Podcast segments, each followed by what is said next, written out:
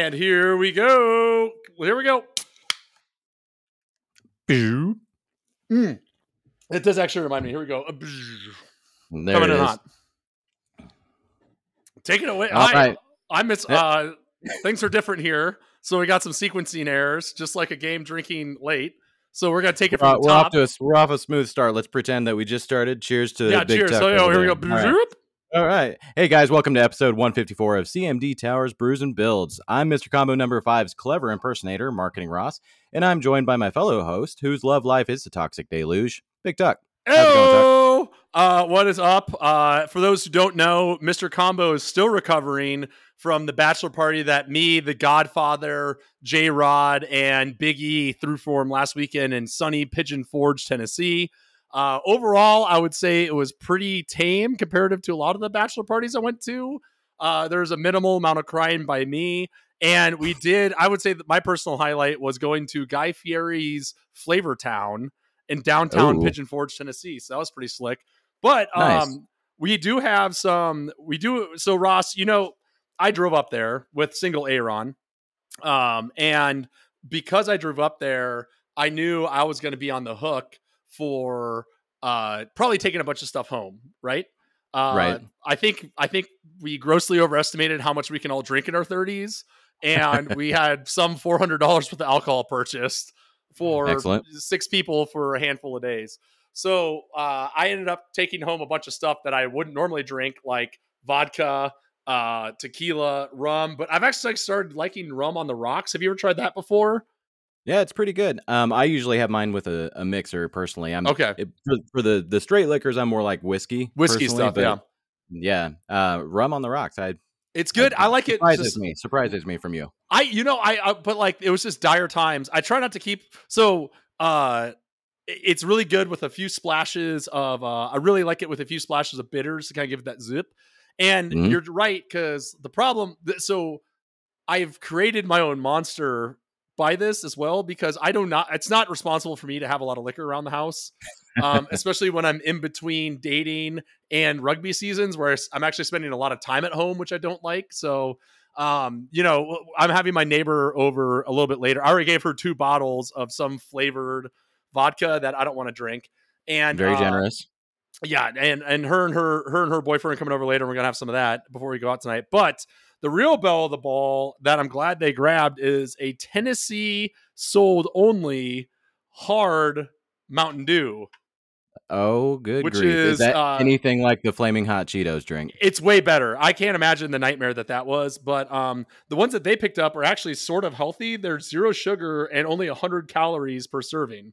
So it's Ah. effectively like a seltzer. I think it's like a malt liquor. But anyway, um, So you, can tell you can, tell get the, the punch in the punch in the throat that Mountain Dew will give you, but with none of the guilt. Exactly, exactly. And my uh my friends up here from Tennessee, they got the code red version, which really beats the band. Unfortunately, I don't think they make that in uh, a non uh, a non sugar varietal. So I'm drinking the watermelon now, and I can tell you this much: um, it makes your pee look very unhealthy.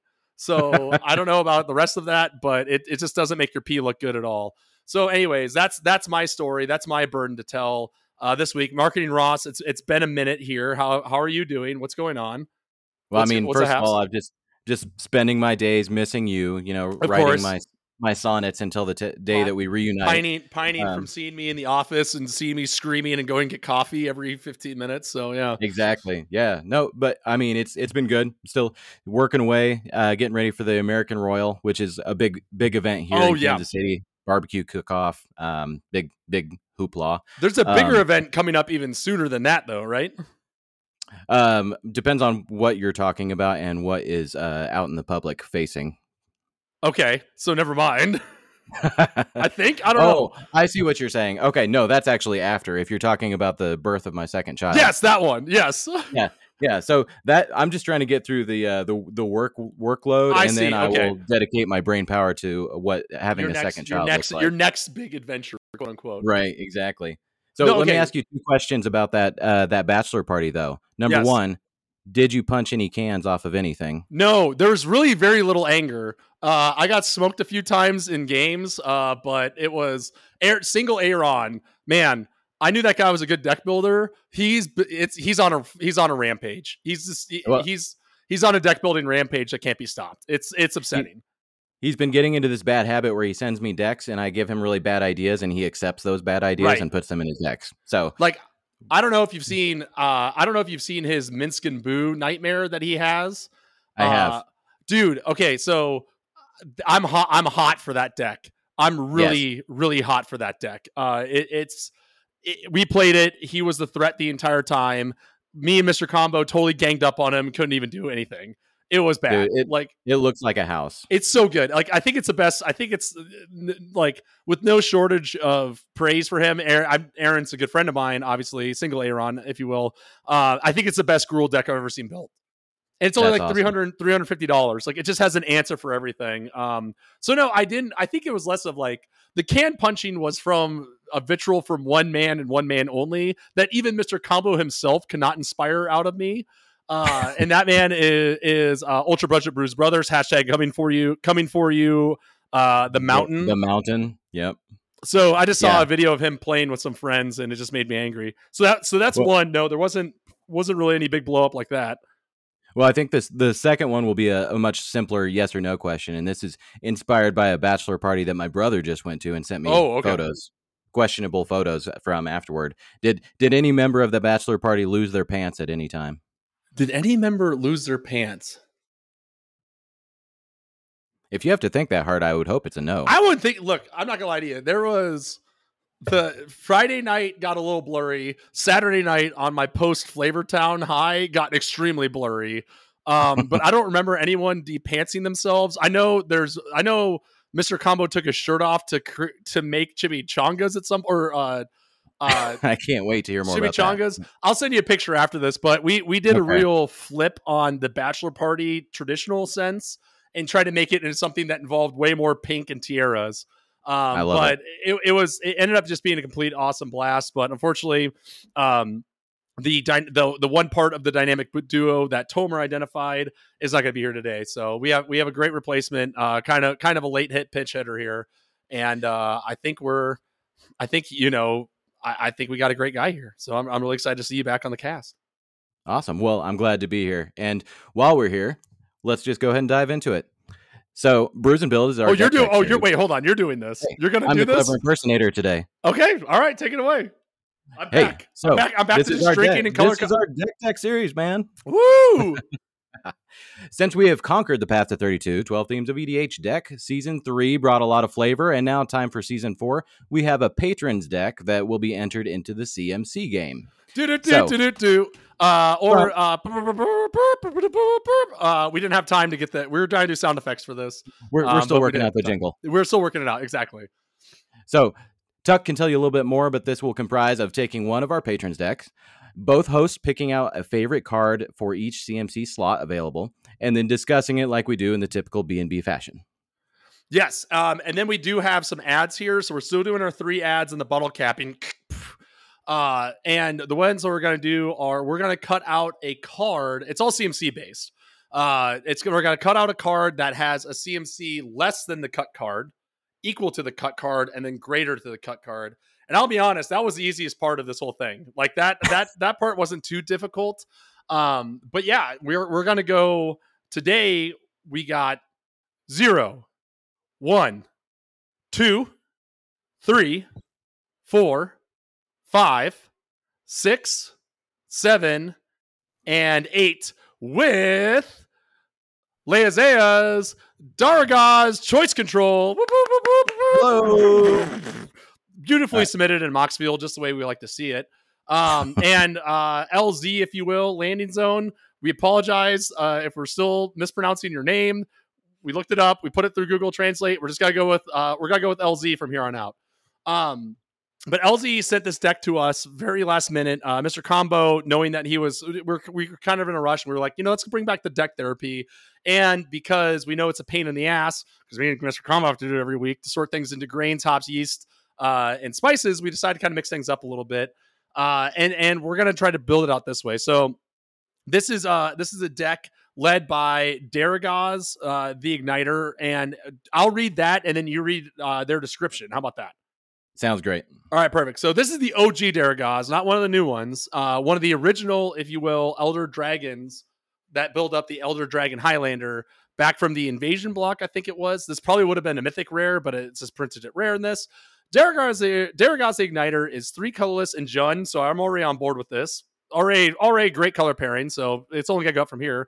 That is black, uh, red, and green, and it's a six six flyer with the normal Elder Dragon ability of something along these lines.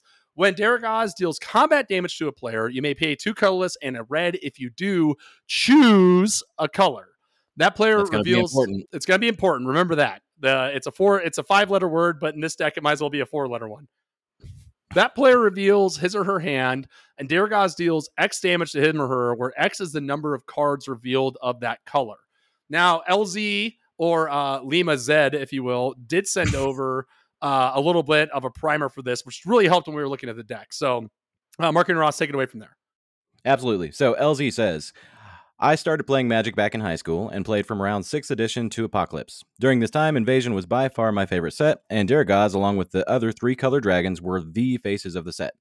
Having been back to Magic for a few near- years now, I still love Invasion, but struggle to figure out how to represent it in my commander decks. Until I was inspired by another choice brew, Commander CMD Tower did a few months Which, ago. which is mine. yes, choice of control over there. Uh, Darigaaz choose control. There's that important word again. Yes. was born, and like many of my decks, is a pile full of flavorful jank that struggles to operate.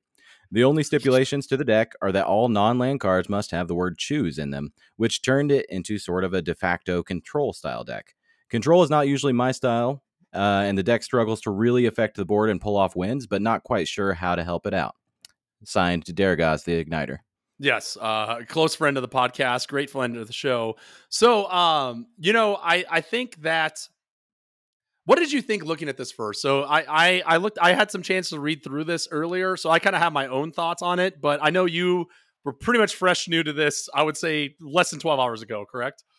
Yep, it's a it's a fresh look for me. I Yeah. did see it come through in Discord, uh, and Mm. took a took a brief look over it there. I I mean, it's a heck of a challenge that LZ put on themselves Yeah. to uh, make every card read choose in some way or another. So first of all, props to that. Um, Yeah. Second of all, I mean, it's it looks like a fun deck just looking at it surface level. Um, I could I could see how it would struggle to uh, you know pull off a win or or close things out just Yeah. based on the list here, but uh, hopefully we'll get into that a little bit. Yeah, agreed. Um, I mean, to me, it's a Jund deck that has pretty much all the Jund varietals of effects that I like in it. So I'm on board with that. Some of the great cards that we like in here.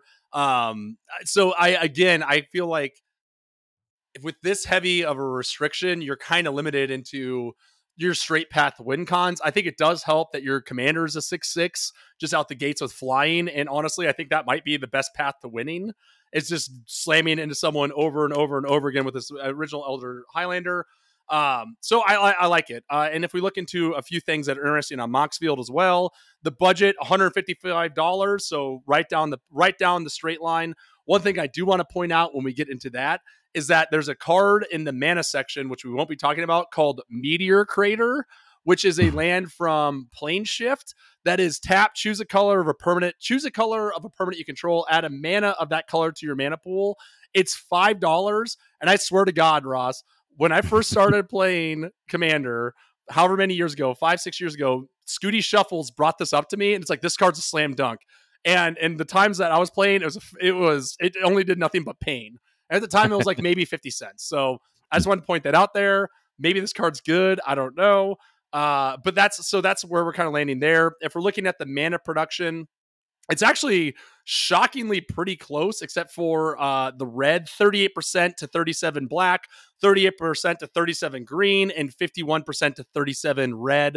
Uh, I think that there's he went he went the or uh, they went the traditional version of uh 10 10 10 with the basic land so maybe a little bit of shuffling around there you might get a little bit closer to to the run there um and then we have zero planeswalkers uh because i think there's probably not that many although each i guess when you activate a loyalty don't you choose the loyalty if it's like the old school bordered so I suppose. Yeah, I guess it depends on the planeswalker, but yeah, that Maybe probably something- getting fr- fringe case of maybe usefulness. maybe something to look at there. We have 17 creatures, 18 sorceries, 22 instants, seven artifacts, 10 enchantments, and then our 38 lands. Um, and I think that's about all that Moxfield gives us that we need to worry about, unless I'm missing something. Um, I will just add that the uh, what is it? The CMC curve.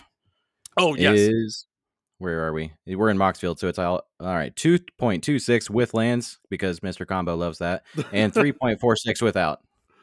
So, So that's that's pretty good based on what we're working with here. Actually, definitely in the battle cruisery range, and with our cuts at the end, swapping some mana value, some mana values. Who knows what that could end up with?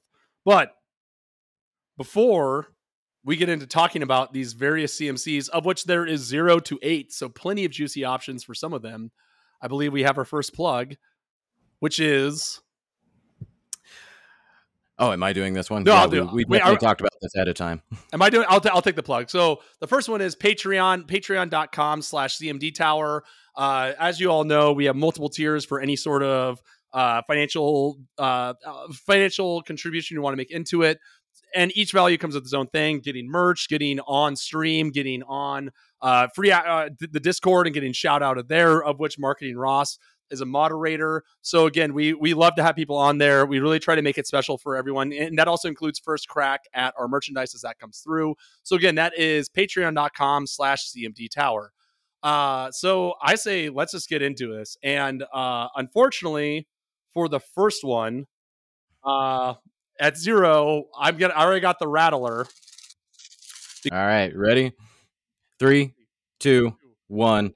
Astral Cornucopia. Astral Cornucopia is a triple X for an artifact that's a rare from Journey to Nyx. That's two dollars and seventy nine cents. Boom. You made it.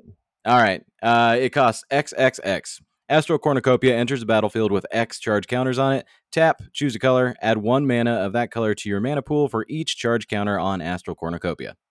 So, uh, in your in your early turns, it's probably a three drop mana rock that taps for a little bit, but you know it's not a dead card late game because you could pump a bunch into it if you got nothing better to do.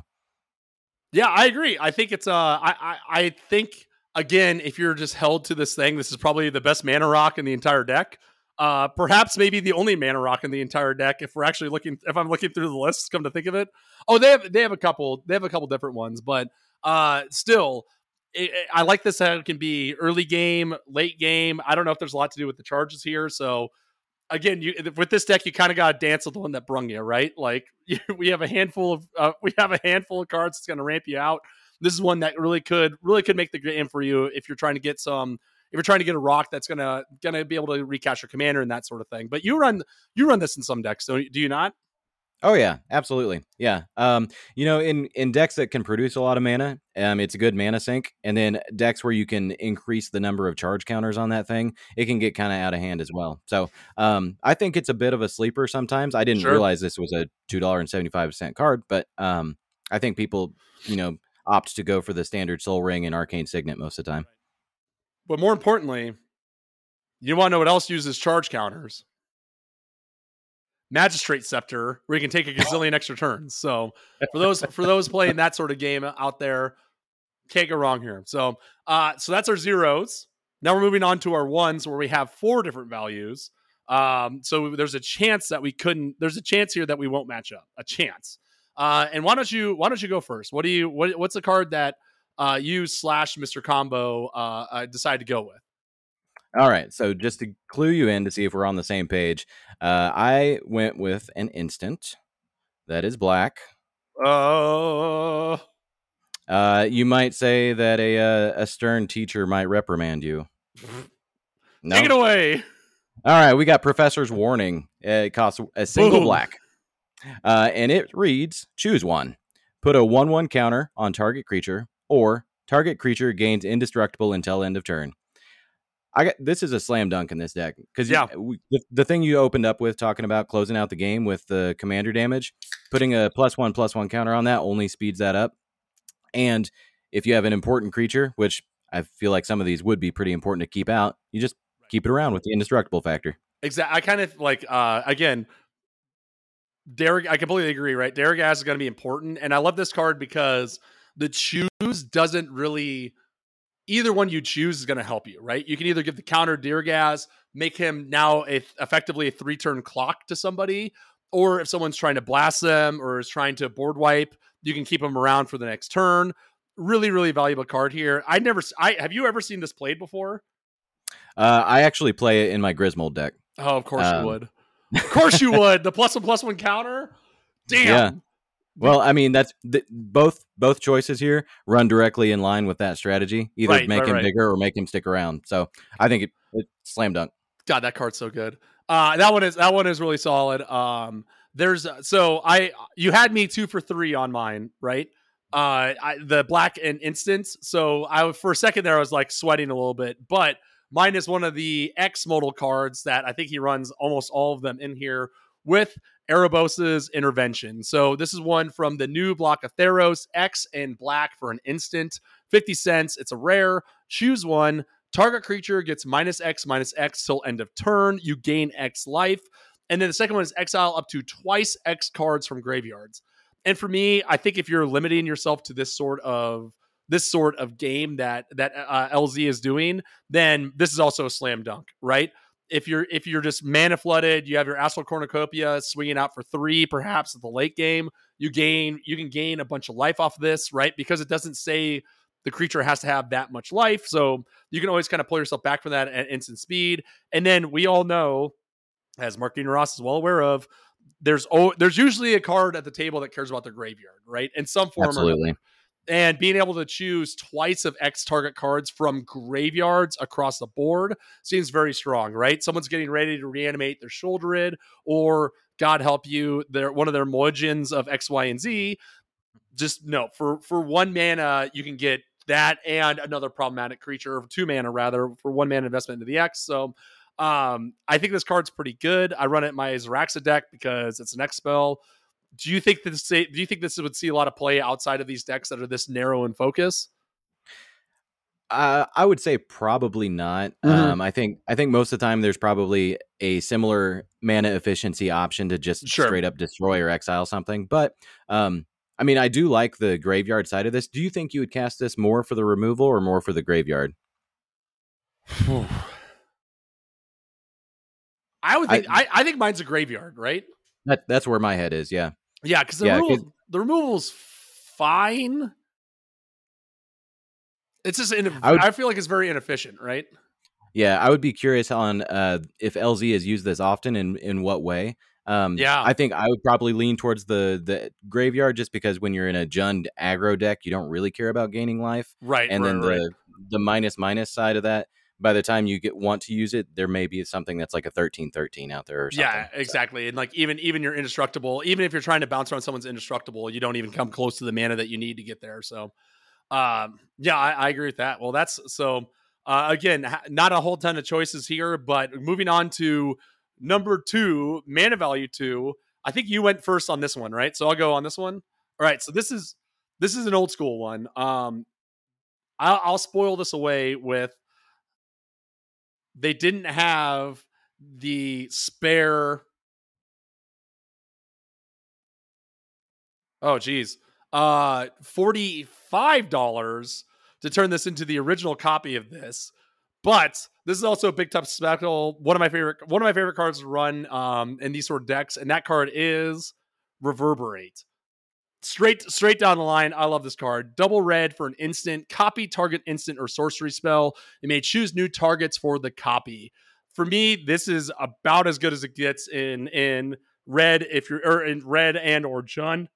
excuse me if you're trying to play some sort of control game like we're supposed to here in uh in uh this control quote unquote build so I, I love this card. Like I run it in all my mono red decks. I run a lot of my dual color decks. To me, this is just blue. This is just red counterspell, right? Yeah. Hold up your mana. Yeah, I think.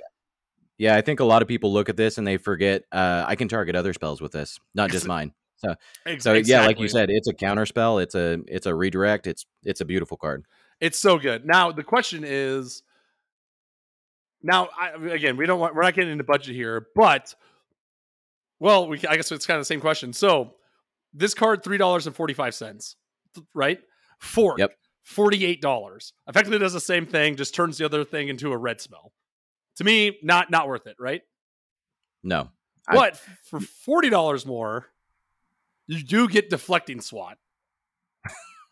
now I know mm-hmm. I know that's that's almost a quarter of the budget's deck. but do you think that's worth it in this sort of choose your own adventure build? So if you already had one, Oh, hundred sure. percent, because because you get that the upside of uh, cast for free if you have your commander. So so absolutely. But um, if you don't have any of these laying around, I'm gonna go reverberate all day. Yeah, abs- absolutely. And it's a little early, but if you do own one, I know a place where you can get another copy for a pittance of three dollars, which we'll get to uh, in three different cards. So that was my number two. There's still a lot of options here. Marketing Ross. What are we doing for number two? All right. So for two green mana, we have a sorcery, Road of Return. It says choose one, return target permanent card from your graveyard to your hand, or put your commander into your hand from the command zone. And it also has Entwine for two to choose both. This uh, with with one of the OG dragons that already costs six to come out. By the time he gets removed a couple times, you're gonna love to have this card in your hand. I think this card's incredible. Uh, I don't remember. I think I we might have talked about this three years ago when we when we went through the previous session for this. I I think this card should be, see way more play, right? Especially in things that have permanence. I was looking through here. This does feel like a little bit more of an instant sort of deck. So you'll probably have one or two targets that are going to be really strong for here. But just for cards that have your high cost commanders, for cards that are running tons of permanence, I mean, so this is a in the right deck. Would you agree this is a better like regrowth varietal, right? I yeah, I I would say so. Um, because you, I mean, you have the regrowth stapled to it if you Right. want for another two mana, so it's essentially casting both. I would I would look at this as always doing the commander from the command zone to your hand, That's a that's a Um, primary then- one, right? Yeah. and then do I want to pay another two for a you know a regrowth effect? Right, right, right. And especially in decks where like this, where the where the it's top down and the top the top end of it is so strong, right? Definitely Yep. well worth it there. Uh, Command Beacon is what fifteen dollars, and people run that if they can. So for fifty cents in these colors, I think you're getting a lot of value out of it. Hundred percent. Okay, uh, let's move on to our number threes. And before we get there, before we do that, do you you before got we you- do that, who took the just picture? hit it. It was the pictures, right? Uh, you take this Yeah. one away. All right. Well, it wasn't me. It was my. Uh, it was Matt, uh, Yes. friend of the show. Um, took some some actual photos, some product photos of the the the stuff that we're selling out there. We have the beautiful play mats, the reminder tokens, the Jun sweater. Go buy the Jun sweater. Um, but It's all fall. that It's can be- sweater season, right? People Right. like. I see people wear that stupid Freddy sweater, like the the from the Nightmare on Elm Street that they buy at Target. Why not get this? Right. It looks even cooler. Exactly, and you can find all this by just going to Etsy and typing in CMD Tower. Yes, and if you're too lazy for that, and you want, or I'm sorry, if that's too if that's too lazy for you, you can always go to Etsy.com slash shop slash CMD Tower and find it there as well. So moving on, I think I to- just clued. I think I just clued people into how lazy I am that I said just go and you search just it. go to it there. You just search for it. You're good. No big deal there. It's right there. Uh, okay, let's move on to number three. And now we have 16 targets here, 16 choices. So, um, what did you wait? Yes, you. What did you decide to go with? All right. So the card that I picked uh, would be if you were going to grab the limelight from someone, you would be paying two and a red for a sorcery called Seize the Spotlight. Oh, nice. Yes. All right. So this uh, was recently printed in the new card. Oh my god, five dollars. Yeah, already 550. Uh, and it says each opponent chooses fame or fortune. For each player who chose fame, gain control of a creature that player controls until end of turn. untap those creatures and they gain haste.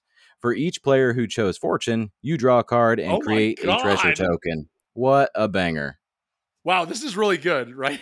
This is like this is like a mini expropriate in red. It's it's pretty wild. I never I never heard of this card before. So okay, so worst so bottom floor. Bottom floor of this is you get three creatures, draw a card, and create a treasure, right? Uh so it's only the opponent's choosing in this one. So it bottom oh, floor could opponent. oh, okay. you end up with three mana dorks. But still, if you have some sack outlets or anything else, there's some value. wow. This is really good. this is really good. What deck? Okay, what? So if we're talking, so I I feel with these sort of cards that are this sort of modal, r- this this card I feel loses its value when we get to three colors, right? because then you're you're kind of stretching Sure. yourself too thin. If you have white, you get the land tax varietals. If you have black, you get the draw the the pay life and that sort of thing. But mono red, I think this is a slam dunk, right? Oh yeah, Good there. yeah. I was I was just trying to think through like what would I run this in. Um, I think I would run it in my my Rakdos build. Mhm. Um, I can't even think of his name. The the slaughter god. Um, Uh, Mogis. Mogis. Yeah, Yeah. So because oh I don't run, god, that deck is brutal. because I don't run a lot of creatures in there anyway. Right. So let me borrow yours, or I get to make treasures and put something else gross on the battlefield. Right. And that's great. Like, I think if it was, do you think if this was just draw card, or do you think if there's like, okay, this is how this deck, this is how this card gets bad, right? There's three choices. The choices is fame, fortune, or finality, or something like that, right? One of them mm, is a mm, creature, one of a them's a creature treasure, one of them's draw a card, right? Okay. Yep.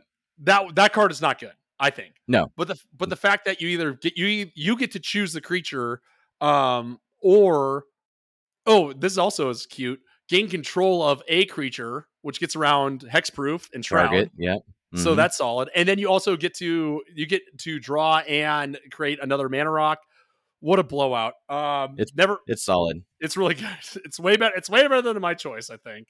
Uh, but this one- that one's really solid. But I had to go with this one because I like how complex this card is unnecessarily, and also I don't have four hundred dollars. So that's why we go with, of course, Wheel of Misfortune, two colors in red, and a sorcery.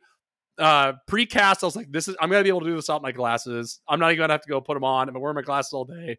Incorrect, because here's why.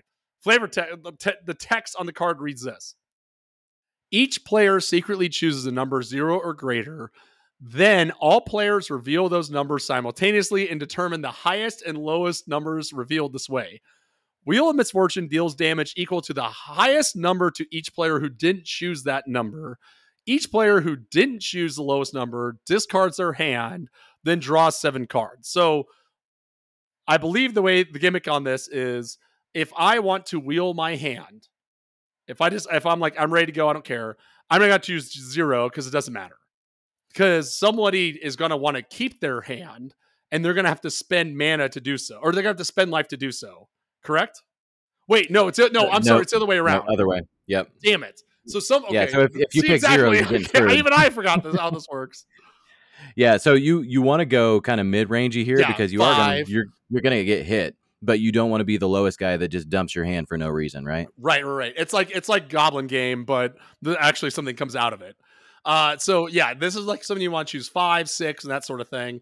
Um, I think I've mis. I've I think almost every time I play this card, I have misplayed it.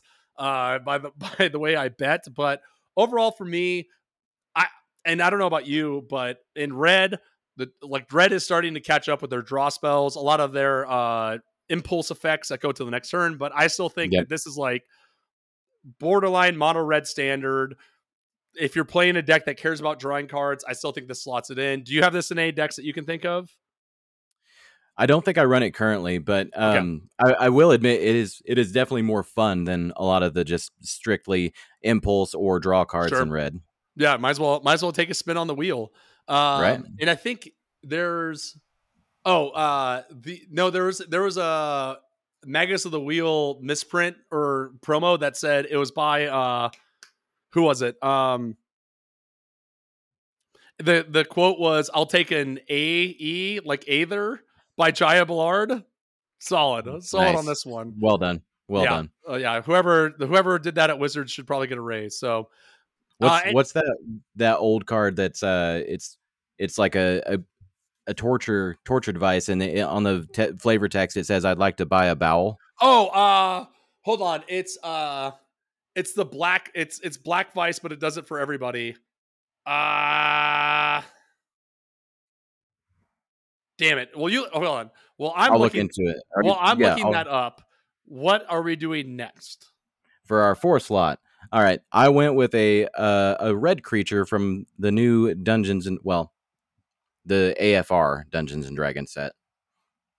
So I'm gonna guess that you didn't go with this, so I'm just gonna go Uh, ahead and go into it. Uh Wheel of Torture. Ah, that's it. Okay. Yes. Uh no, I did not. I don't think I chose what did I choose for this one. Hold on real quick. I did choose a creature, but it's not red. So take it Okay. away. So we have uh Delina, the Wild Mage. She Oh! costs three three colorless and a red.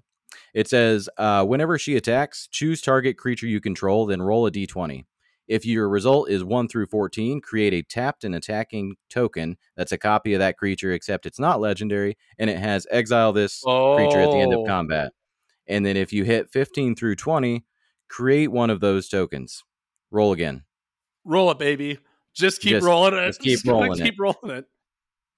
I mean, I, this thing, if in its own in its own right, if you have any of the double rollers out there, yeah. like uh, Wyll or um, what's the barbarian class or anything like yeah, that, yeah. this is going to be a beating. But even by itself, it creates a lot of its own value.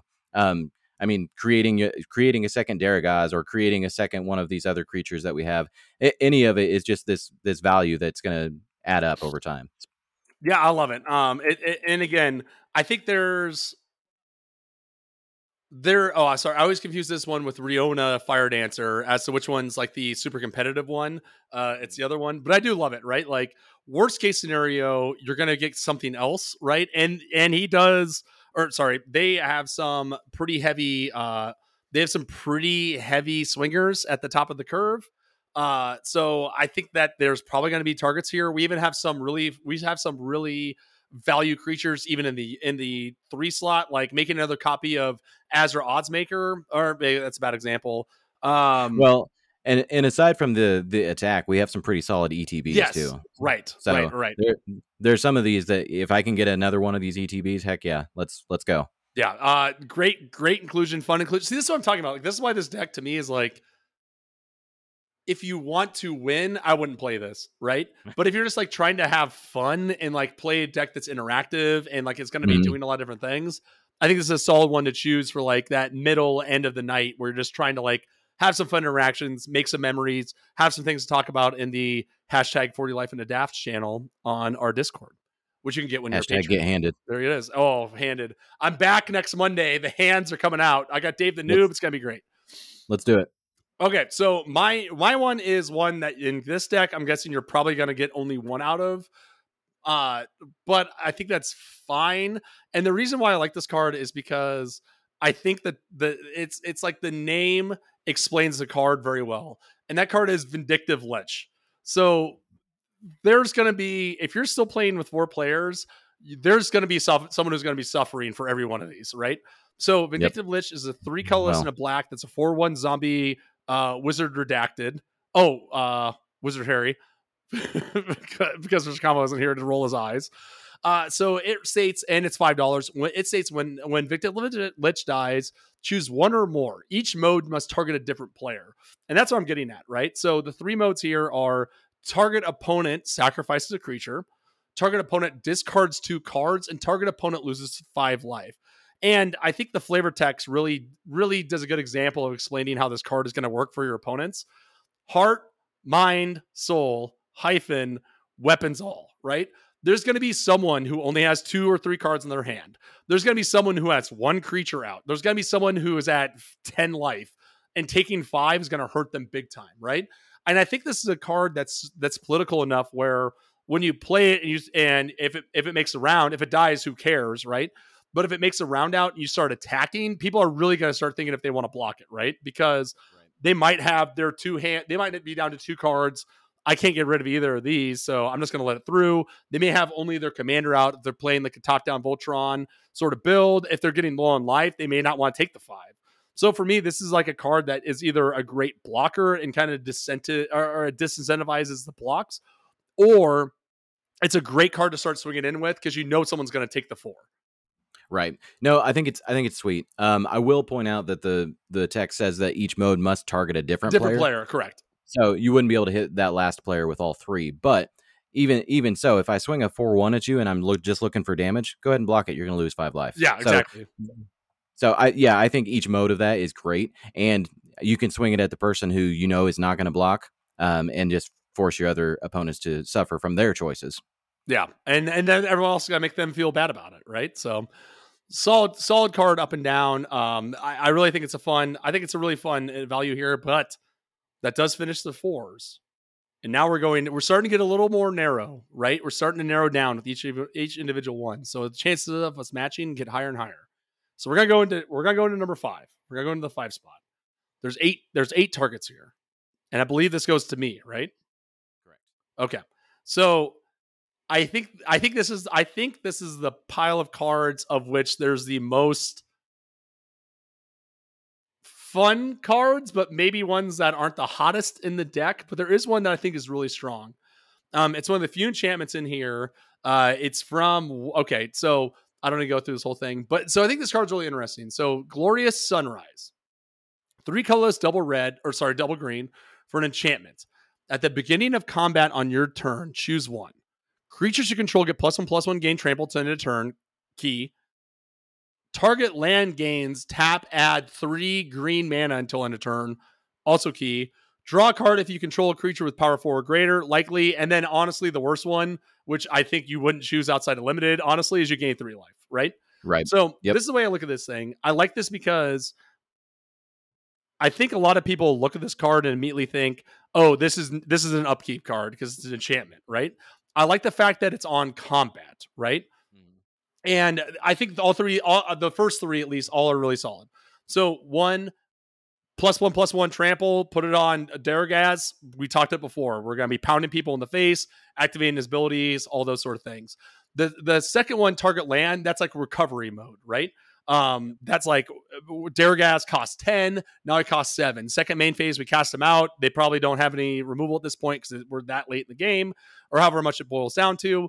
Draw a card to control a creature with power three or greater. We've already talked about how on the top end of this, a lot of these creatures are three and plus. We didn't talk about them, but like Orcus, Prince of Undeath, uh, Tectonic Giant, Territorial Hellkite, a lot of these things that are chooses are three and up. So you're going to get be able to get your value out of that. So I think that I think that this card is a little sweaty in most decks that can't abuse the co- beginning of combat on your turn, right?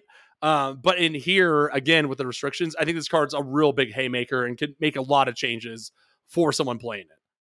Yeah, absolutely. I, I like the fact, like you said, that it's on combat, so you Mhm. get immediate value out of it if you cast it in your main phase. And then also, I don't know about you, but sometimes there are these turns where you have similarly costed things, and you're like, it's a really hard decision on which way I want to go. Right, And right, with right. that second that second mode here, you can look at this as basically casting this enchantment for two, and then using that three green elsewhere on something else. So Absolutely, it- right.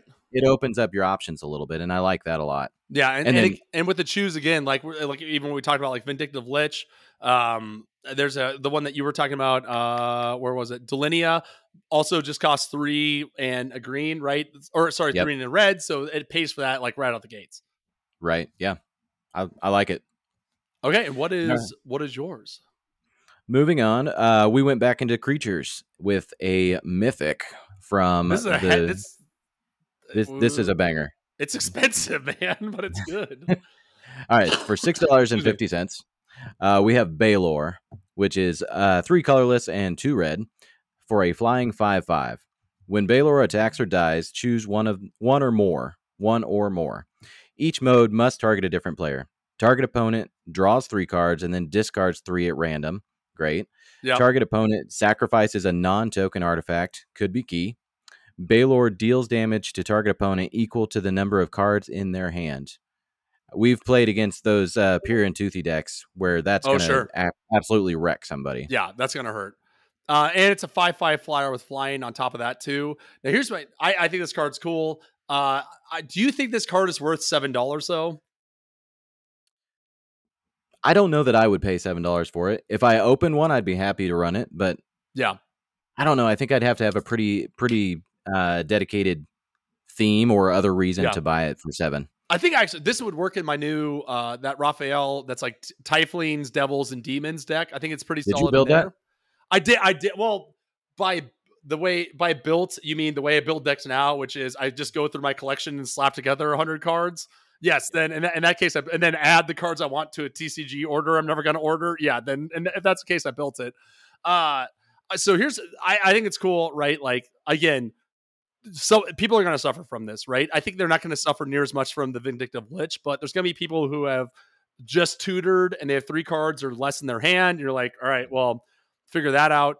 Uh, the I sacrifice. love I love that it's random too. Yes, right. Uh, and I think the non-token artifact is critical. if it just said token artifact, I'd be less hot on it Mm, A because it's like. Hmm. clue, treasure, food, um, thopter, mirror. So I think that's clutch. Um, and then, like you said, ja- jamming someone with the end. So let me ask you this though: we know that there's this is this is where Wizards is starting to get greedy, right? I think because uh, the Balor started in the Lord of the Rings as a Balrog, right? Okay. It's effectively the same thing. Look at it; it's got the whip and the sword. It's what Gandalf fights in the mines, But- right? But it has wings. But Balrogs don't have wings. Oh, interesting. So what? It, so there. So now when they do the Wizards United or Infinity or whatever it is, they're gonna have Balrog, which is just gonna be this but two colors. Probably. It's get. It's they're getting Wizards is playing way too fast and loose with their D and D. I get the D and D cut over, but we already know that that Lord of the Rings came out. Lord of the Rings came out first. I don't know. I that's the Is- that's that's my only worry, or it's a stupid is, worry. ba- but is Balor a character that you have uh, encountered in your D and D adventures? Have I encountered a Balor? I don't think so because I don't think we ever got high enough. I think they're like challenge rating 18 or 20. It's like so. Oh, let, okay. Let's do this. Let me ask you this. Okay, so it's it, it's like a huge, huge like just gonna bone you to the face, right? Um, He looks like it. Yes, and and he's he's not he's not to be scared about it. But let me ask you this. Ah, okay, hold on. I, do you wait? You don't play D and D, right? I haven't in so long. Okay, never mind. Let's just move on. I'll, the, All right, point let's I was keep gonna- going. All right. the, the point I was going to ask was like, is this or Tarrasque the worst, the scarier Magic card? And because they're supposed to supposed to be supposed to like unbeatable, so that doesn't matter. You, people in the comments figure it out. But before we go on into our number six picks, we do have another great plug, which we which we hinted at earlier, and that is through abyssproxyshop.com. One of our great, one of the best partners and, and sponsors we've had out there. They make the highest quality um, uh, proxy or playtest cards, as we call them over here. And if you do a custom order like Mr. Combo did, they can get it with the normal magic backs. They're really solid.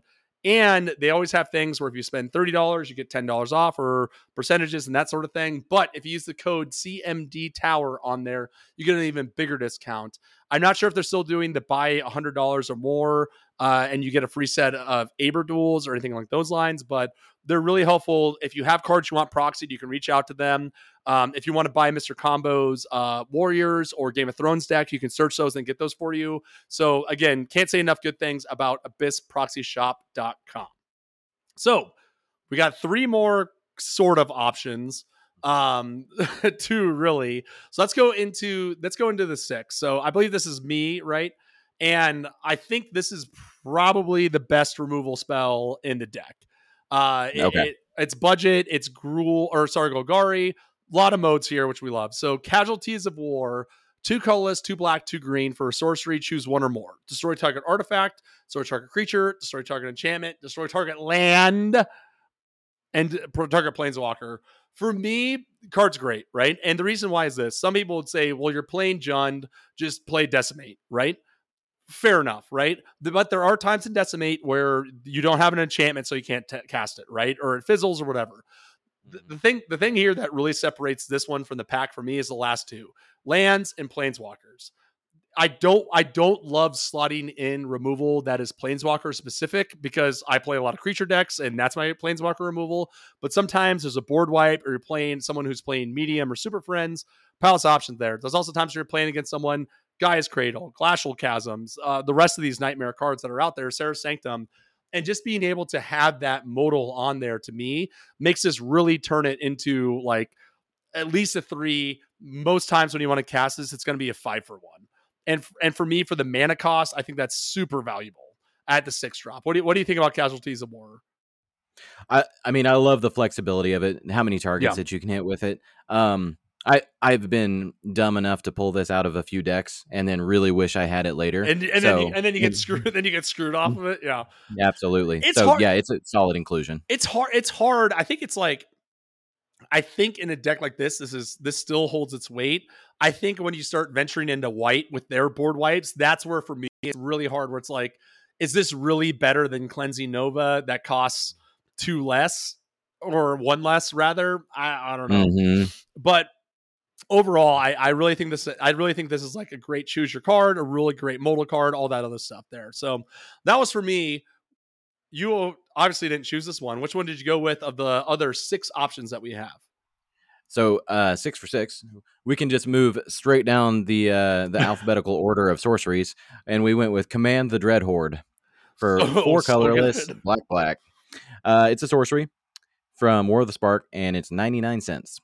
Choose any number of target creatures and or planeswalker cards in graveyards, not just yours. Command the Dread Horde deals damage to you equal to the total converted mana cost of those cards. Put them onto the battlefield under your control. So I feel like this is one of those ones where you would ask a guest, has this ever bitten you in the ass? Yes, correct. Because it- if you get too greedy on this, it's gonna hurt. I what what do you okay? Do you run this at all? Because I do. Uh, I had it in a deck and I never saw it, so I ended Or up cutting okay. it for something else. Yeah. I think the best comparison I can have for this one personally is com- compare this to Living End, right? Which I think is like the best comparison of it, right? Three colorless, double black. Everyone sacks their creatures and brings stuff back from the yard.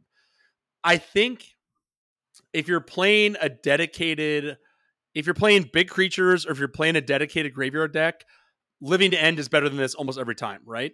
But I think there's a, I think there's these fringe decks where you're playing heavy commander or you're playing uh Golgari that's heavy on mana ramp, these sort of things where you know that Mhm. the creatures in your graveyard don't really matter, right? And I think that's why this card still is very interesting to me. Uh, I spec bought this. I think I bought like five or six, expecting them to go up in price. Obviously, uh, I was a fool there. But I, I also, I'm trying to remember you. I, I play kind of a kamikaze style, right? Where I'm just getting in the red zone, I'm just attacking. I don't really care about my life total. And if I remember correctly, I think you're much more conservative in that regard, right? Where you, Uh, you don't you don't you don't quite go as hard into the paint with your own life as a resource as I do, right? So it it depends on the deck, but yeah, most of the time, um, unless it's a deck that is actually using life as a resource, Yeah. I get flexible on it. So uh, w- one of the member of the play group here and good friend of yours, Duff. Um, oh, of course. w- One of the things he said to me one time, and I I have used this over and over in talking to new players now, is he said, "I don't worry about my life total until it's below 20. yeah. And so keeping that in mind, and that's that's typical Duff, right? But I mean, yeah. keep, keeping that in mind, like that's a good litmus test for eh, should I be concerned about taking that four damage? Should I like Yeah. worry about commanding the dread horde on this boss creature? on this nine that- drop or whatever. Yeah, I think I don't know. I'm. I'm I, the decks I pl- the decks I've played more often, and this was the case in the bachelor party, are just so aggressive and like I just get attacked. So for me, it's like life total doesn't really matter. So if I can, I think okay. Let me let me phrase it to you like this because we're we're getting close to running out of big talk stuff soon. So what is how would you feel about paying twenty into this card if you could 20 life. twenty life? Yeah. Well, oof. if you if you had it. if I'm if I had it, I'm fine with it. So if if we think about like a like a Orzhov deck that's gaining life Oh, sure. incrementally over time, hell yeah, I'll do it. Um, if we're talking about like I I I'm just still sitting at 40, I think it would it would be board state dependent for me. See, for me, it's like if I could if I could play this card and pull it back and still have five life left over, I'm I'm done. Like there's no further questions, right? I don't care. Like I got all the best creatures in the game, post board wipe, whatever. But again, that's why I also didn't win a single game over the bachelor party weekend. So, you know, you maybe got there's you got to live that Jund lifestyle. I dude, it's so good. My new my new Jund Haystack is like uh not to get we'll probably talk about it soon, but it's like me it's literally just everything attacks all the time. I don't even care if it's uh, if it's unprofitable. So uh I do like me some Jund. But let's move into we got we got two sections left. The last one is a joint one, spoiler war. Uh spoiler war, there you go. We're- Spoiler war. this is now a Game of Thrones podcast. Uh, let's get into the seven drops. There's two options. I did not choose the enchantment. I did. So good. oh, nice, nailed it. Take it away. So I, I'm a huge fan of this one, um, Yeah. and it's it just encapsulates the the Rakdos spirit. So It's this so is good. captive audience, five colorless Rakdos, black and red, and it's an enchantment, and it states Captive audience uh, enters the battlefield under the control of an opponent of your choice. At the beginning of your upkeep, choose one that has not been chosen. Your life total becomes four. Great. Discard your hand. yeah, great. Discard your hand. Also, Also sucks. Uh, each opponent creates five 2 2 black zombie creature tokens. So I know that you run this in a deck. In your experience, do people typically choose the zombies first? Okay, so this is this is the best part of this. I have gotten bit in the ass by this card. I have because uh, I ran. I don't know what deck it's in. I know it's in one of them, um, but someone the per it wasn't because it wasn't because the person chose the wrong thing. The person I played this on was screwed. Right. The problem was was the each opponent creates five black zombie creature tokens. That was what bit me in, right in the ass because even the five I had wasn't enough to stop someone else with their five and the rest of their army. So I think in that it, you're and you're correct. That's usually the first one they go with, right? Because they're like, I'm not discarding my hand. I'm not going to four. So um, I, I that's where I've I actually have gotten bit by this one. But again, it's way too fun not to run, right? Like I think in your Rakdos decks where people's life totals are running low, where you already have your creature run. I'm surprised you don't have this in your Mogis deck. To be honest with you, I do. wait, it is. Oh, Yeah, yeah. you got to play it or no? Yeah, it's been a slam dunk in there Okay, before. what which okay, so what happened? What's your experience with it? Did you lose to it or no? No, uh, I I made someone else lose very quickly to it. So they they chose the five zombies because I, if I remember right, they were at they were already at low health, right? They were okay, 10. so yeah, So the funny thing was is they ended up getting slapped right after that turn, um, for for a amount that put them below four.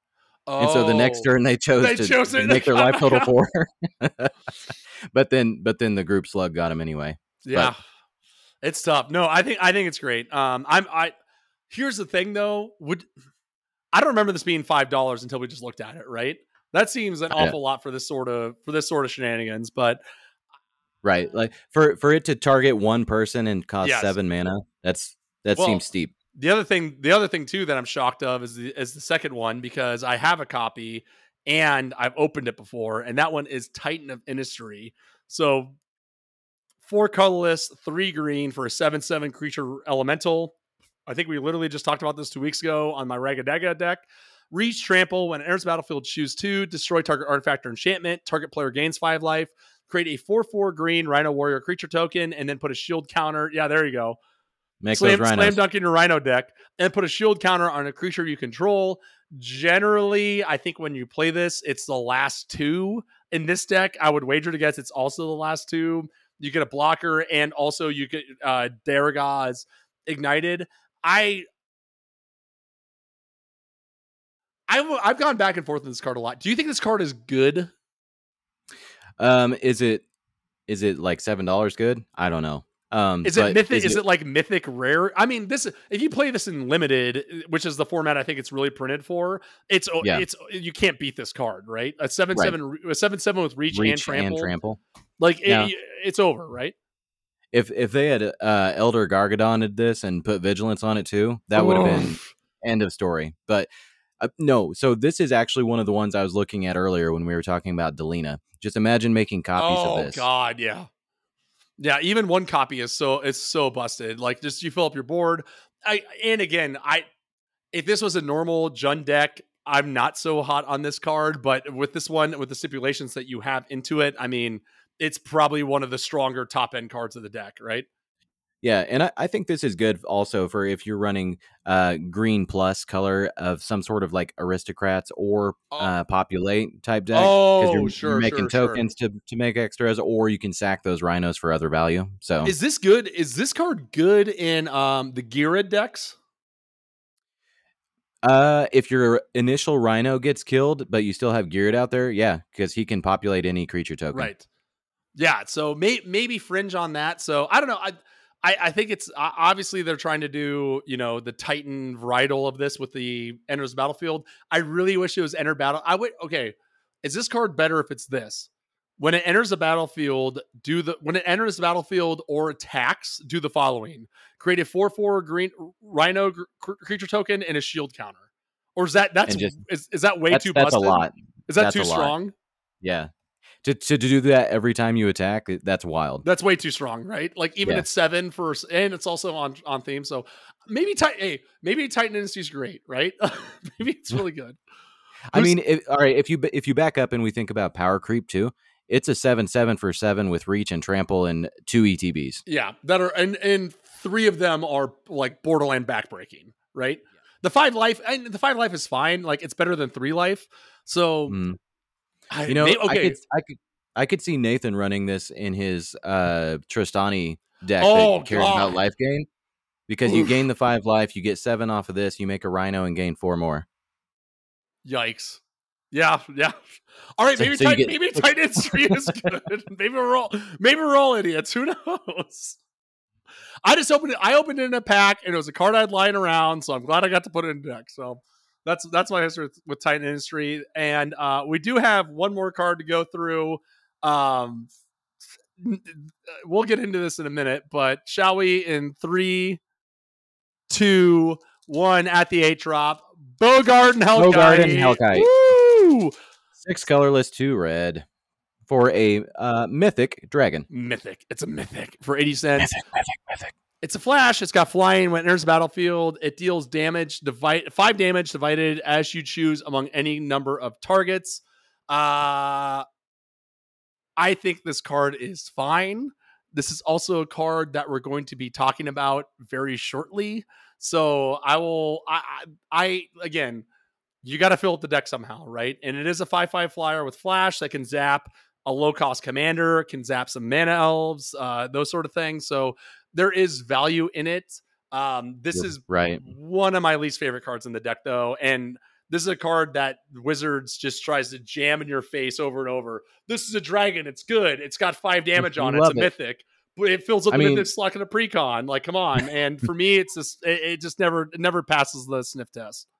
I, I also just feel bad for Scott Fischer because this is some sick artwork. It is. It does look cool. It's wasted on a poor dragon, but um, I mean, it's it's got flash, so like you could surprise somebody, You but can kind of get surpri- someone. yeah. surprise for eight mana. Um, the the other thing I would point out is, and we've talked about this before, like the last what fifty percent of commanders print, printed in the last uh, year and a half died a lightning bolt. So Oh, that yeah, yeah, yeah. kill one of those plus an, a two toughness. So it's it's got its use cases, and then you know if this comes in in main main phase, this is Christmas land here. If this Sure. comes in in main phase, and then Delina makes a copy of it, you got Oh, ten damage to stack on something. So it's it's got some It's got sweaty it's got some merits, right? Uh, but I remember they Mhm. like they put this in like the Duretti precon. They put this in uh what was another mono red precon. It's like stop it. Like we don't in the Wolfgar precon, which this one's from. So for me, it- it's just a little too much. So um that is gonna fin- that's gonna finish our uh going through the CMC values through here. And also for those who don't know who are listening, uh there's some people watching if you head over to twitch.tv slash cmdtower.com uh, you can actually watch these live streams along with our hashtag sers hashtag get handed that happen every other monday as well as a whole litany of all the other stuff that we record when we're live so now we're going to get into the uh, converted mana cost capping. Okay so back to our uh, CMC cleaving, we do ha- we are just as a reminder going to be swapping out a high CMC card for a lower CMC card, two cards that have the same CMC, and then a lower CMC card for a card that is higher CMC, and then we're also going to talk about swapping out a commander as well because that's just we that's what uh, LZ asked for, so we just thought we'd we'd go where we could. So I we just talked about uh we just talked about her unfortunately but I am going to be cutting out. Uh, I'm going to be cutting out Bogardan Hellkite. I think this card is fine. Uh, I think it is way overcosted. Uh, that we're already talking about how this deck is suffering for CMC, uh, which is ironic because I'll be cutting it for the, the my two cuts are going to make. I I, I get gonna even out. it, I think it's probably going to end up going to, but I just I just don't like this card honestly. Like you said, Magic Christmas Land exists. People argue this card's good because you can just get someone, but for me, in the year of our Lord 2022 of our you know of Heliod's reign, I just think this card is just gross is just grossly outclassed by all sorts of cards out there, regardless if you're trying to do a gimmick or not. All right, let's hear the upperclassmate. Okay, so the we are cutting high for low, and this is another one that just got printed recently from the Battle for Baldur's Gate. I think this one is very fun. So, Barroom Brawl. It's 16 cents for a colorless and a green sorcery. Target creature you control fights target creature the opponent to your left controls. Then that player may copy this spell and may choose new targets for the copy. So here's my thing, right? We already talked about the Titanus Industries, the the commander we got. You are only going to profit out of this, right? In my opinion. It may right. come back to the table, and if that's the case, then guess what? You got a four for one card and it's a two drop nonetheless, right? I think this is a really fun political card. I think this is a fun card that involves everyone else in the table. I, I, I think that comparative to I think for two mana, the amount of value and enjoyment you get out of this. Again, this is not a CDH deck, right? I think you get way more value and enjoyment out of this than you do for eight for Bogardan Hellkite, even though you might be able to get someone with it. Mm. Yeah, absolutely. Um, I mean the the CMC cut alone will be attractive. Um, yeah. and I, I think you're going to see value on it over time. Um, I, I, don't have much more to add to that. That's I, I would do it just for the CMC personally. Ab- and absolutely. So I feel bad for the, the for the Hellkite, but he's got to go. That's that's Hellkite's a card from Commander five years ago, right? Like I, I was looking through. I who was I talking? Oh, side tangent. I was just watching an SCG uh versus from three years ago that popped up, and I was like, this format is borderline unrecognizable. it was like a four hour long game or something right. like that. It's like these it just doesn't exist anymore. Like it's just it's such a fast format, regardless of if you're playing casual or otherwise. But anyways, that's a podcast for a different that's a discussion for a different podcast. So your first cut high to low. That's a that is a, whole thesis that's all, that you yes. could write. Um, all right, so my first cut to go a CMC reduction of one mana. Oh, is retreat to Hagra is we're gonna cut out. Retreat. So I think the the thinking here oh. uh, for Mr. Combo is that there is not enough landfall production for this to get a lot of legs under it, and ultimately, uh, it's a it's a one time effect for a plus one plus zero in death touch or loss of one life, yeah. gain of one life. And I, I know Mr. Combo's not big into that, so I I believe that's why he chose this one. Yeah, it's I mean I think I think the the other retreat to Kazandu is way better than this one. I've seen this card do work in the past, but I agree with him and you. This is probably not the right deck for it. So what? So one mana reduction. What are we reducing it for? We are swapping out, and it it it's sad that you took one of my creature types away with your with your cut. But he went with Steely Resolve, which is one and a green for an enchantment. As Steely Resolve comes into play, choose a creature type Creatures Whoa! of the chosen type can't be yeah price tag uh can't be the target of spells or ability, aka shroud. Price so uh, yeah price tag. price tag on for this onslaught oh card is god twenty dollars. This could no, it was it was kind of everything, right? It's like a worse asceticism almost.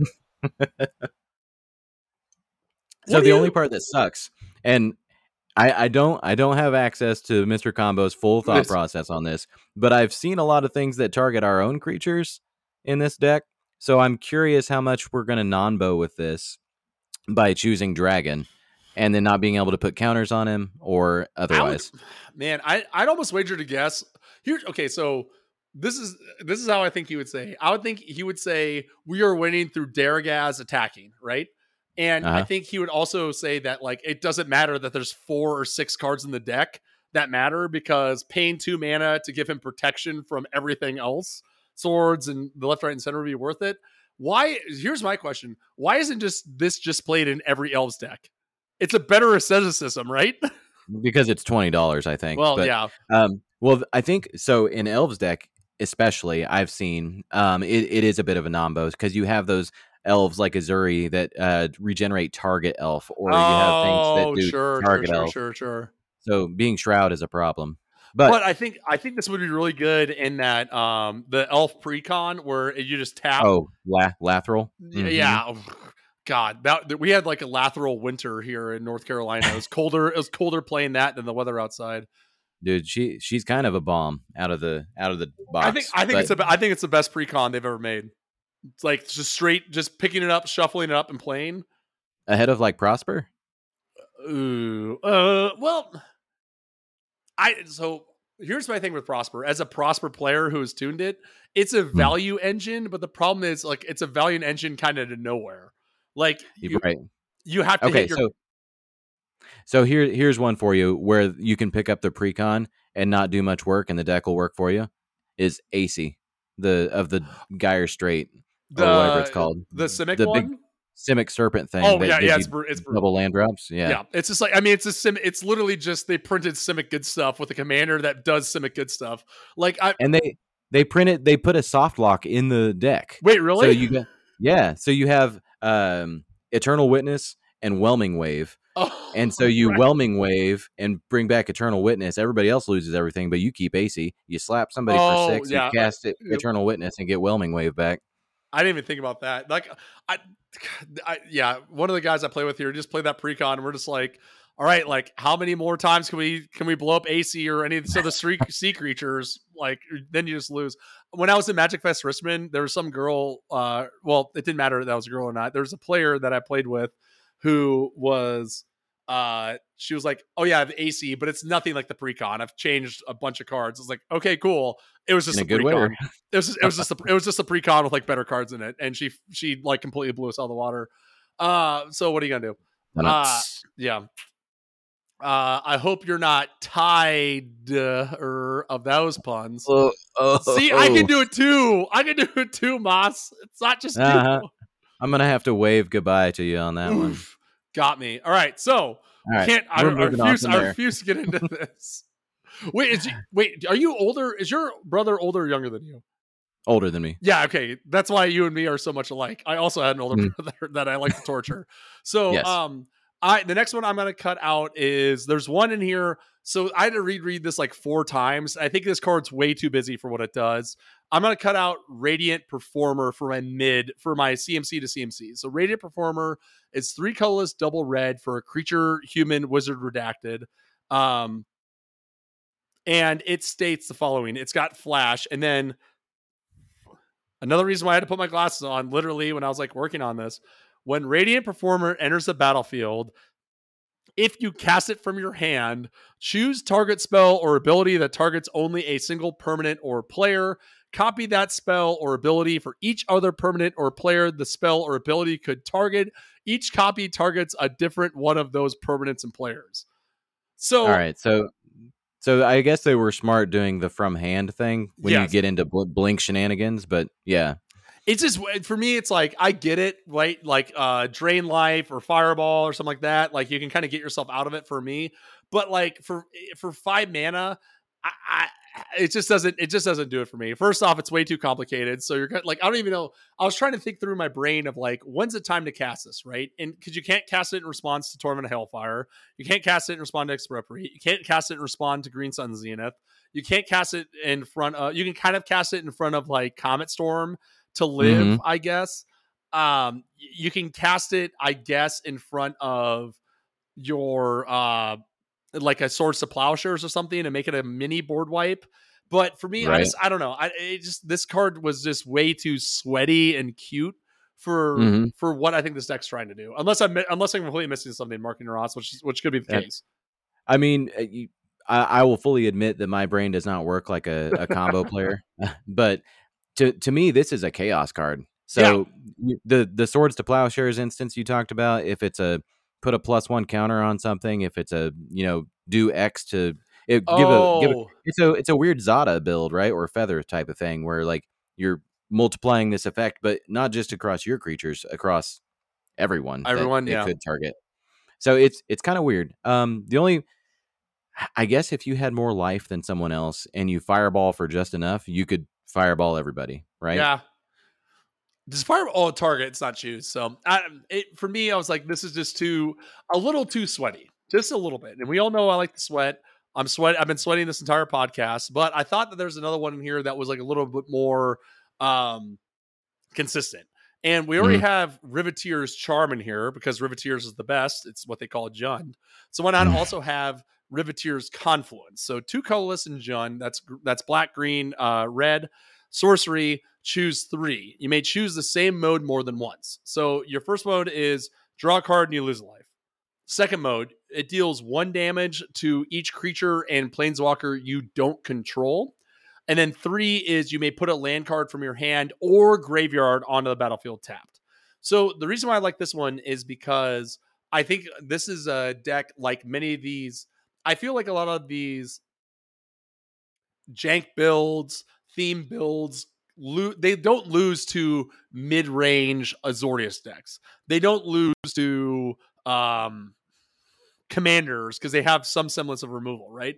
What they lose mm-hmm. to are fast, aggressive token builds and that sort of thing.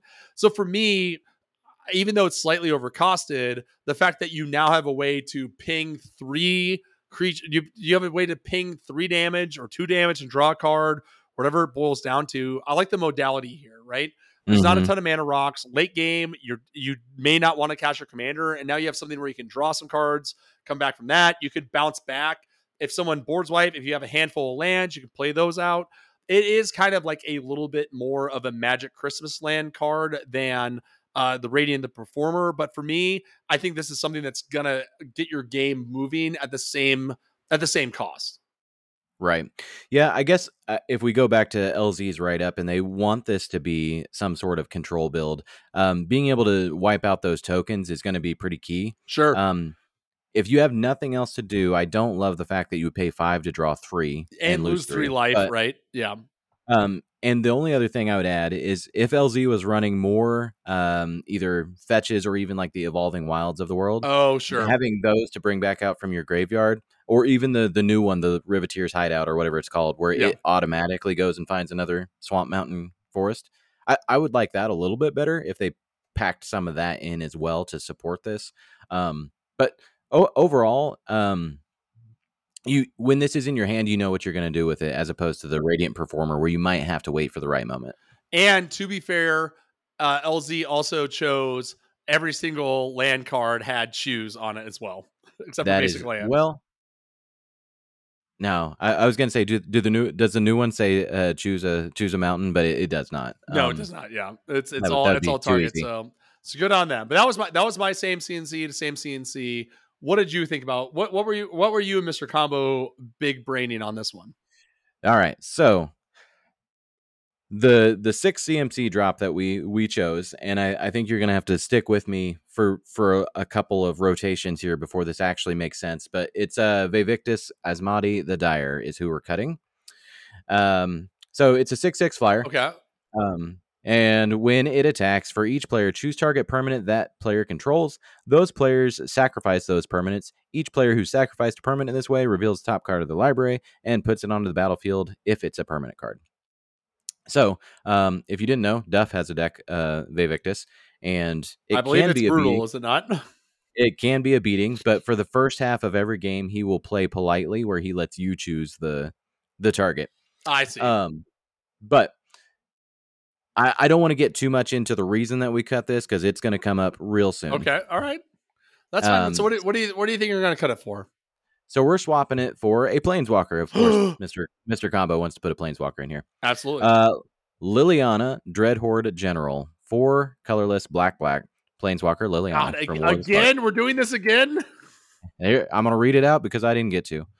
Uh, when a, whenever a creature you control dies, draw a card. That's already good. Uh, plus one, create a 2 2 black zombie creature token. Minus four, each player sacrifices two creatures. And then negative nine is where we get the choose part. Each opponent chooses a permanent they control of each permanent type, then sacks the rest. So this, I mean, choose. it's got the choose, it's got choose on there, it's got control on there, and it's also it makes its own tokens to protect itself. I mean, it's it's a meat and potatoes pick, but it's going to do the job. This is the best Black Planeswalker that's ever been printed, right? It has to be. We're me. I think me and Mr. Combo were talking about this like a week ago or something. So I'm I'm a big fan of the one that goes and finds swamps for you. Oh um, wait, oh shit, that's exactly what he said too. Okay. oh no, who was I talking to? No, oh, we were. To, oh, me and him were talking in person. That's right. Me, him, and me, him, and single Aaron. Because I was like, Liliana Dreadhorde General is like the best planeswalker that's ever been printed. Uh, or mono black one, and then they were like, well, the other one you can like turn all your swamps and stuff.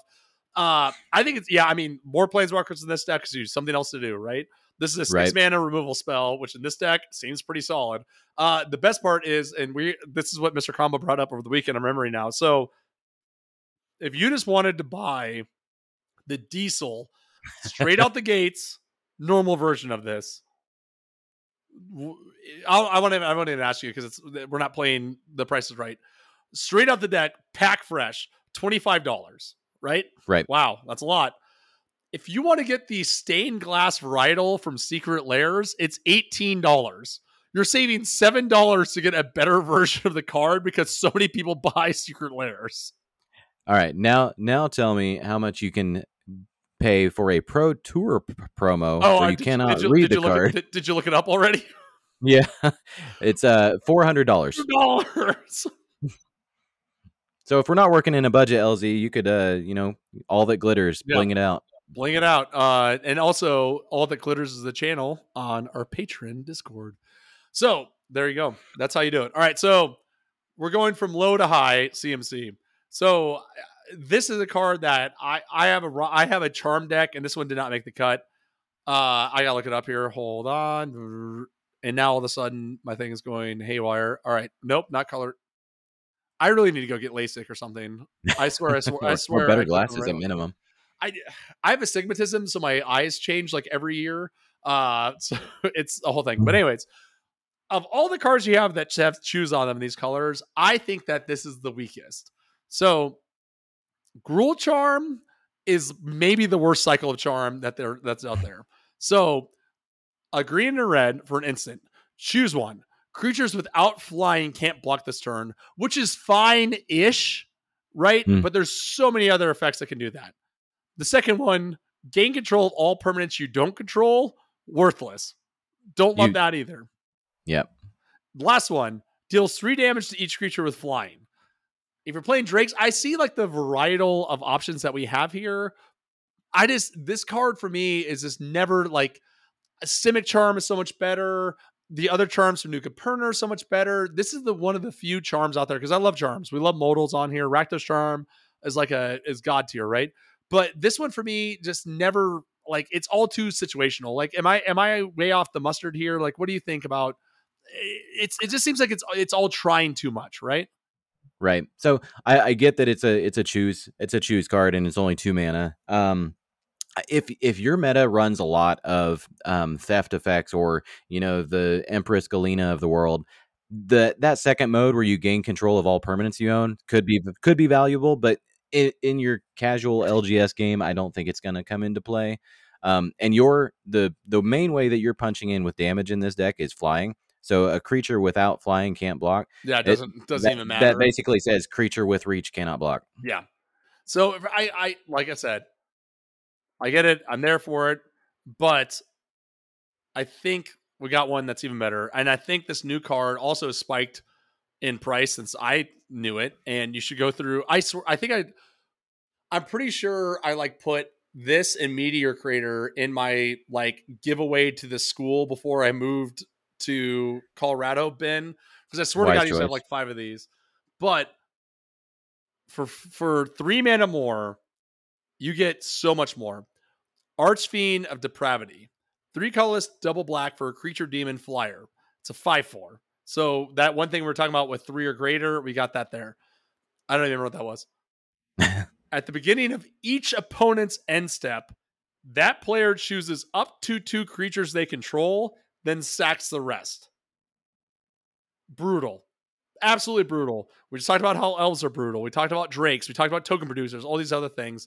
I th- really do feel that this is a card that can just savage people when they're not paying attention to it, right? Um, it- Absolutely. it's a, it's a card that looks like, oh, oh, big tuck. Well, someone's just gonna remove it. Fine, I'll cast Darigaaz next turn, and that's one less thing they have in their arsenal to deal with the thing that's the actual threat. Um, I, for me, the the three mana difference between the two of them is like night and day. We're gonna put so many far, so many people behind on this. Um, this card's an absolute bruiser. It's, it's I assume this is in your Mogis deck. yeah, It is um, right. yeah, it is. I mean, it's and putting putting that um putting that choice back in your opponent's hands. Yes. It's not a good choice to make, and they got to do it. So Right. that that combined with if you're actually trying to win the game with Darigaaz and like punching through with with that dragon, this demon's going to eat the removal, hundred percent of the time. And the thing I like even more about it is it's that it's like it's not at their upkeep, it's at their end step. So they have to think about their entire game plan of like, do I even want to cast creatures? What am I doing Right. here? So um, yeah, you get it, you get them down to two, and they're like, "Is this third one worth it?" or uh, yeah, is, can can this beat one of the other two?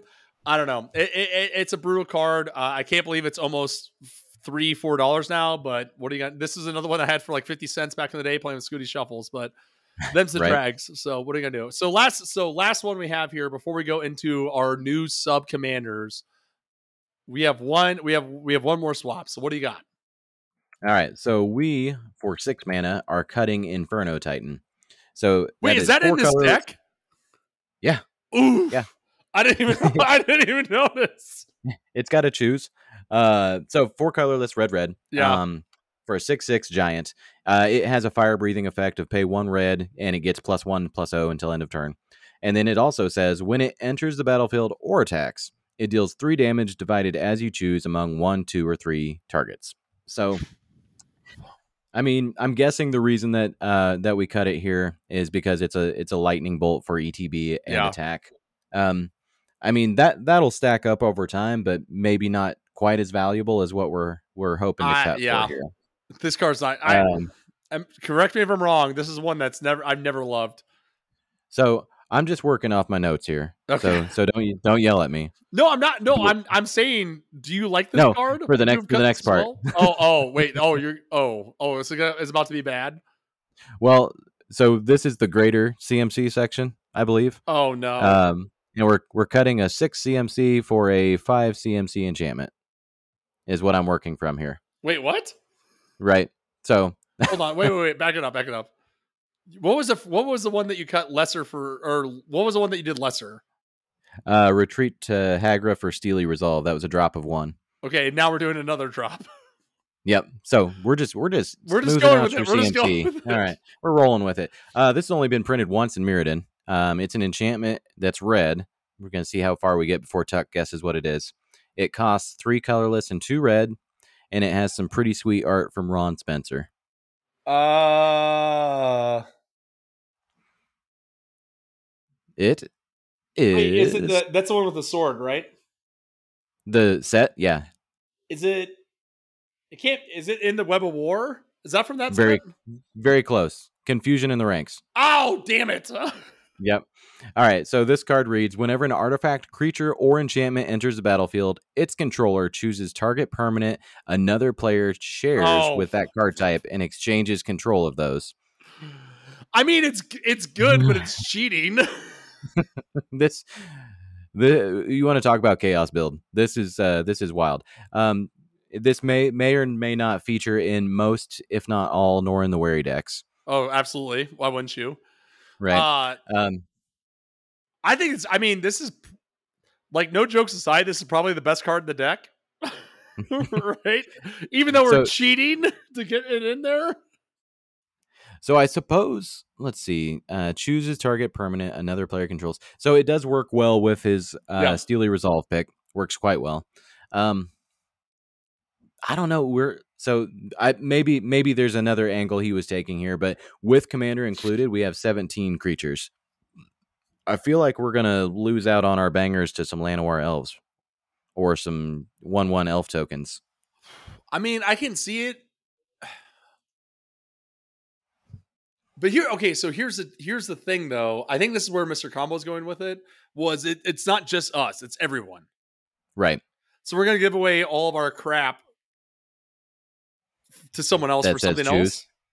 Well, yes, but so the yes, those are facts. Uh, the thing that I'm most concerned about though is we have we have 17 creatures to drop on the board, right? Right. And someone's Other people get- Other people get to pick you. it too. Yep, and they say, "Well, here, have a soldier token. I'll take Darigaaz." I, I, I, So- I can, I can, cut in my mind's eye, I can see where he's coming from. Right. Co- com- combo's big braining, and I'm I'm uh, Yeah. scared in the corner. Also, he cheated, so this could just be this could just be the illness talking about it. I listen, as crazy as a man he is, he he does know his stuff when it comes to this game very well. So I'm sure he had some 10 minute, 20 minute long convoluted way of saying this. I still think Mhm. it's fun, but I'm not sure if it's worth the CMC reduction and or cheating the cutting card. So we're just gonna look. It's like uh uh I I was about to make a reference to the show Departed, where a guy goes in the witness protection program. That was on Adult Swim that I'm obsessed with. So we're not. We're just listen. We're just gonna move. We're just gonna move right past this into our last bit here. So All right, let's hit it. then we're gonna go into we in the new CMC game, which I think is a, a resounding success. We're just the, the way this ends is we're gonna we're gonna take the commander and try to put in a new one that we feel may fit the theme better. Now, this was very difficult, uh, as you can imagine. So I'm gonna let marketing combo take it away here on your side of things, and then I'll explain mine. All right, sounds good. So, uh, moving back to our our uh, even CMC cut, and the reason I didn't talk too much about that, uh, Mr. Combo believes that we should swap Darigaaz the Igniter with Vaevictis Asmadi the Dire as the commander. Oh, okay. So, everything we read before uh, Yep. in this build that you want to be control, uh, controlling what permanents are on the board are it. I would say like most of the time is probably going to be more impactful uh, than revealing a hand and dealing damage to them per color, Probably. right? Because what if they have a handful of lands or etc. So I, I think uh, it's a it's a factor of knowing what you control versus taking a, a stab at a single player. Yeah, and I like this too because like like you said, we have some low grade permanents and creatures, and then we have some super high end ones, right? So Mhm. there's an idea of changing an Azra Oddsmaker into a Titan industry or something like that, right? Where like the the the opportunity cost is so low. Eventually, well, and even I guess worst case scenario is you just choose a land for us, right? Because a lot of the permanents we don't have, and then you just cycle out for another land, and you get rid Right. of tr- problem sim for everyone else. I I I can see where they're going. It's also six six flyer that you can you can pay twenty one dollars for the core set twenty nineteen promo uh, if you want to get the stamp on it. So it, this was like an impossible ask because for those playing the home game, there are literally two commanders that have two commanders that are in Jund that have the words "choose" on them. But I think that your old pal, Big Tuck, has almost cracked the case because I have not found a commander that has choose on it, but I have a, I have found com- uh, commanders that let you choose what to do with it. Ooh, And that one is, and I think it plays into this game, this rigmarole, Shattergang Brothers. oh boy. So follow me here. Okay. See, like it's I know we're not I wasn't too far out of out of left field. Just follow me here. Shattergangs Brothers, colorless, Jund. They were printed first in which deck?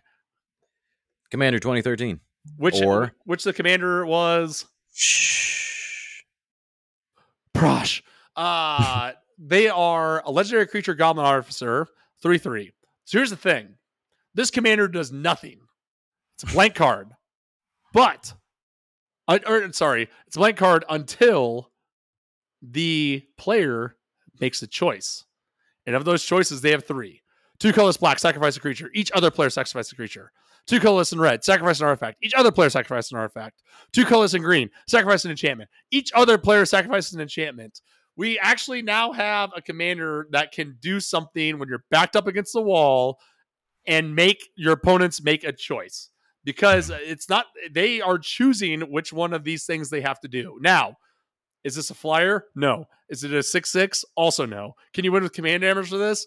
Highly likely not.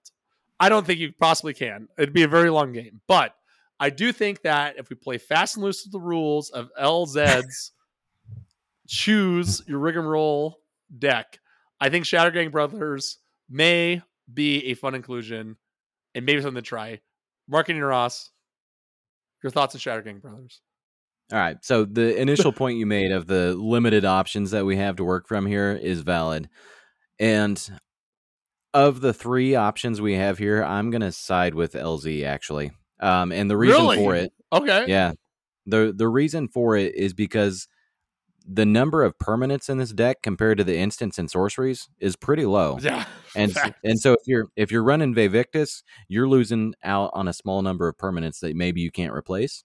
And with Shatter Right. Gang, do you have do you have fodder for this? Uh you have let's see here 24 34 targets in the entire deck.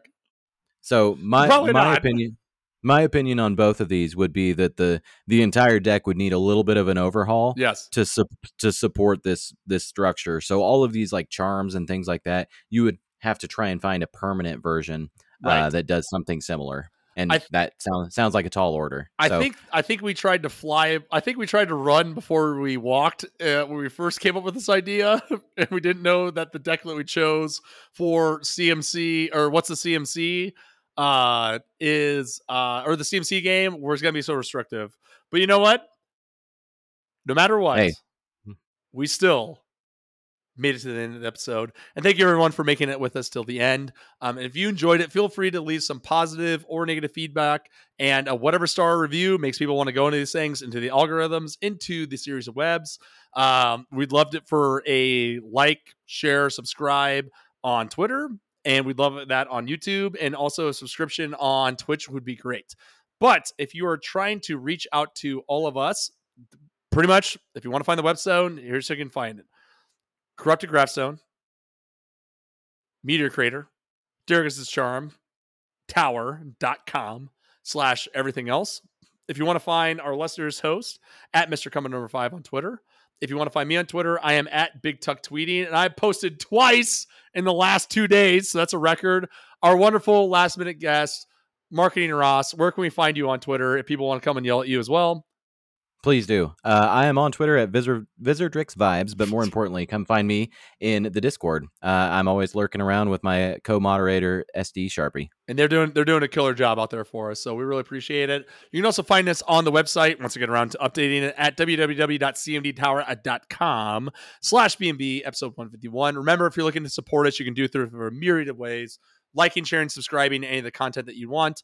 Our Patreon at patreon.com slash CMD Tower. Our Etsy store if you're looking to pick up some swag at etsy.com slash shop slash CMD Tower. And then, of course, with our partnership at abyssproxyshop.com using the promotion code CMD Tower. So, end of the episode, marketing Ross, last minute pitch hitter, doing the world a favor here.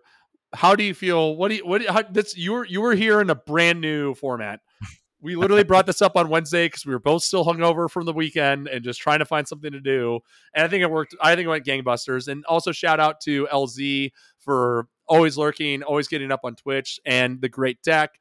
Mark and Ross, what, what did you think about the format? Did you like it? Obviously, we all like the deck. Where, where are you standing at sitting at the end of this for your first full CMD Tower episode? Yeah, absolutely. So first of all, uh, thank you, LZ, for submitting to the Deck Therapy channel. That it only improves our content and gives us other things to talk about. So appreciate that.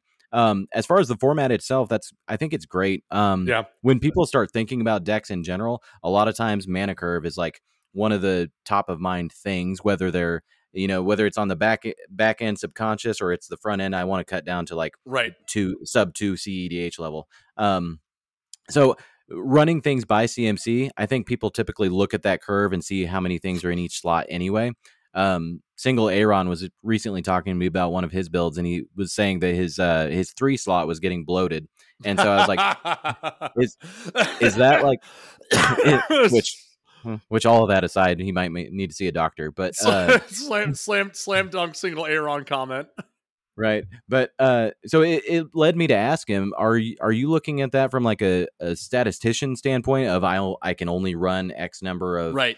cards in the three slot or are you just looking at overall curve and seeing it's way too steep there and it was the latter so i think looking at things from a cmc standpoint makes a lot of sense Yeah, I uh, I agree. I think this is really fun. Obviously, you know, me and Mr. Combo aren't playing as much as we used to, and you know, we're kind of running out of decks that we're building because we're not building 13 a month like we used to. So this is really fun. I think um, for everyone out there listening, we really appreciate everyone's uh, uh, input, and and we love to see your decks. And this is going to be something that we're definitely going to turn into at least a monthly, if if not more frequent, sort of sort of build here. So uh, from everyone here at the CMD Tower, thank you so much for joining us. And we're gonna see you laser once you hit this sweet outro. See you. Once you hear the sweet outro, there we go. See ya. It's in there Hashtag show me your deck. Hashtag show me your deck. Hashtag get handed.